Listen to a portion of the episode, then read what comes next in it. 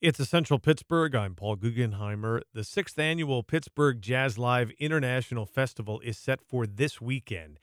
Among the highlights on the schedule, the Hip Hop Jazz Orchestra, the Revive Big Band, and internationally renowned vocalist Buika are featured performers at the August Wilson Center. In addition, Grammy award winning performer Chick Corea is performing a free outdoor concert.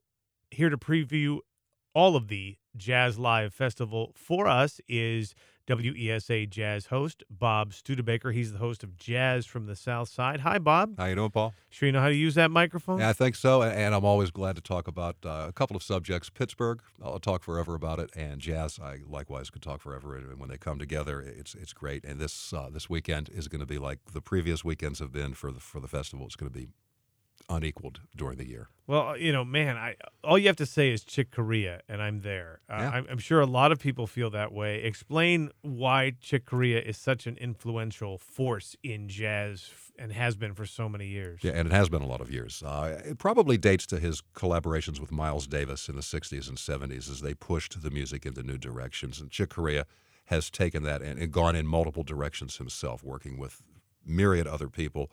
And he's been nominated more than all but three other people. He's the fourth most nominated artist in the history of the Grammys. He's nominated 63 times. He's won 22. He uh, he's an icon.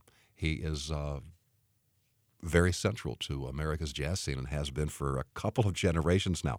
He headlines on Saturday night. There are three nights to the festival.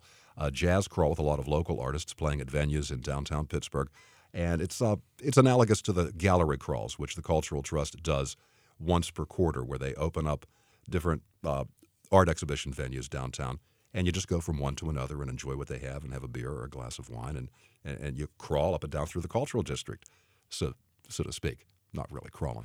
and the jazz Well, it crawl on Friday. on how much you have. Yeah, yeah exactly. Jazz Crawl on Friday night is analogous to that. Many restaurants in downtown Pittsburgh report it as their biggest night of the year.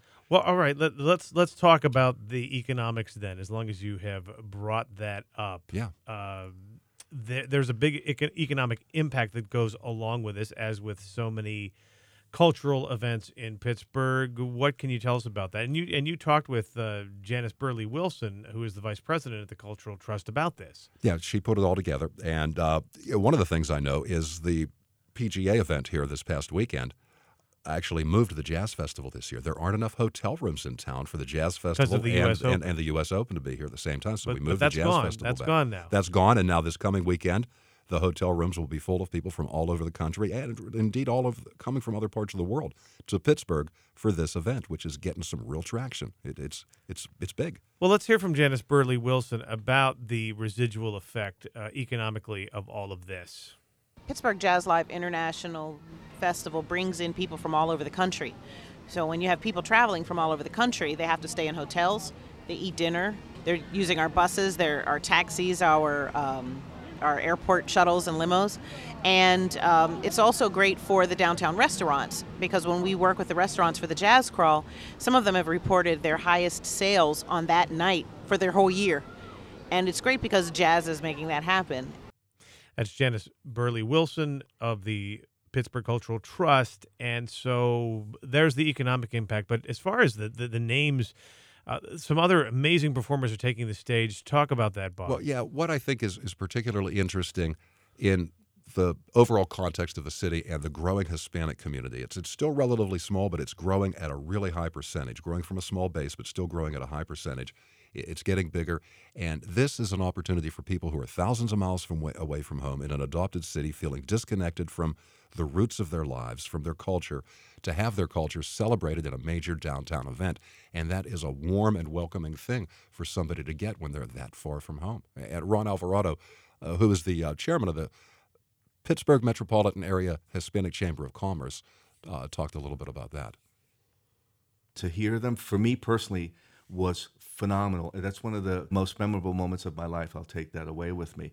It really galvanized our community. The excitement around uh, that event was almost as electric as the penguins the rally around the penguins. We finally felt as a community as a latino community that we were being recognized and represented in the city. Now, Ron, Ron was actually talking just a few days after the Big Penguins uh, celebration when he came in to talk with me, and he was he was referencing there El Gran Combo, a band from Puerto Rico coming three years ago, as we were looking forward to Eddie Palmieri and Gabriel Alegria and the Afro-Peruvian Sextet and some other artists coming this year, in the context of the the importance that having Hispanic culture celebrated musically in downtown Pittsburgh is to the transplants who are here from a lot of different countries. What can you tell me about Buika? Buika is she's uh, she has uh, West African parentage. She grew up in uh, in Spain, and she has the kind of unique approach to music that you would have with a background like that, growing up infused with Spanish music, but also with the uh, the West African musical heritage of, of her parents. She's interesting. She's big time international, and, and it's a coup to have her here in Pittsburgh. And, and the one I'm really looking well, actually, a lot I'm looking forward to. Gabriel Alegria, he's a trumpet player. He leads the Afro Peruvian Sextet. It's, uh, as you would infer from the name, it's the, the African roots of jazz and the Peruvian uh, context for it. And these people split their time between New York and Lima, Peru, and they're bringing their unique musical vision to Pittsburgh for, for this year's show. They're going to play on uh, on Sunday at four o'clock at one of the outdoor stages.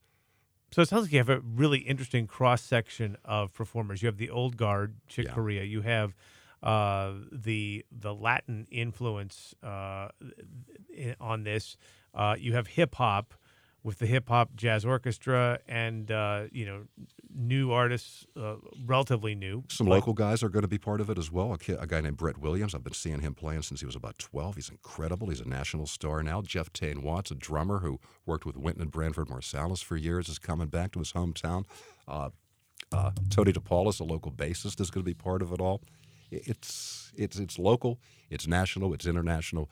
It's very very Pittsburgh. And we have less than a minute left, but explain the importance of the relationship with jazz that Pittsburgh has traditionally had. Pittsburgh has been an incubator for important jazz artists since the very beginning. Jazz, if you think about the original jazz that was around in the teens and the 20s through the different eras, there was a catalyst for change every time jazz moved off into a new direction.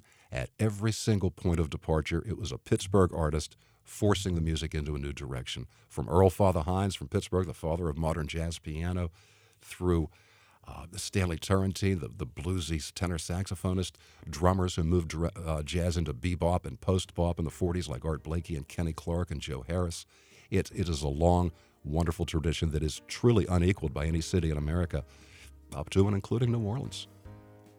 Bob Studebaker is the host of Jazz from the South Side on Saturday nights at 8 here on 90.5 WESA, joining us to preview this year's Pittsburgh Jazz Live International Festival. It's set for this weekend. Bob, as always, good visiting with you. Glad to talk with you, man.